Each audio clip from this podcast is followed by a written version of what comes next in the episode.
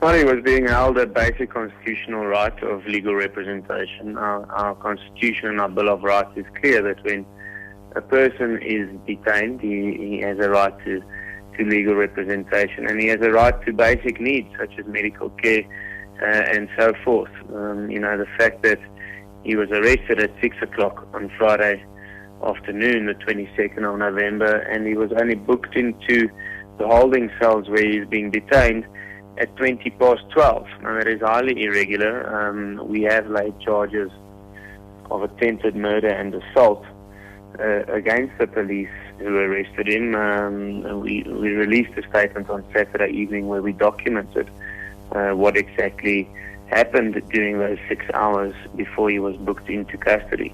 Uh, he was uh, driven around in a convoy of unmarked police vehicles accompanied by approximately 20 policemen. Uh, he was tasered more than 50 times by an electric taser gun.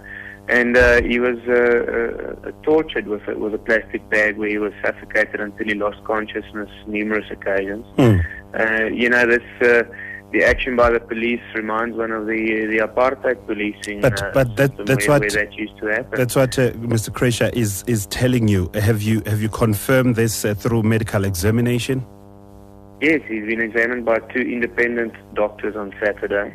Um, a full physical examination. Blood was also drawn, and the blood results uh, obtained on Sunday morning uh, led to the doctors Mm. advising us that, uh, that our client needs to be admitted immediately to hospital to be placed under observation.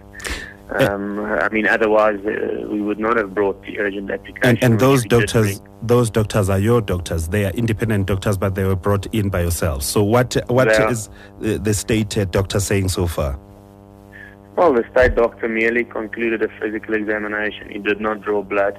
He did not take a full medical history of our client. Uh, and uh, we will hear this morning at half past 11 when the judge in the South Gauteng High Court, urgent court, passes judgment on whether our client must be admitted to hospital or not.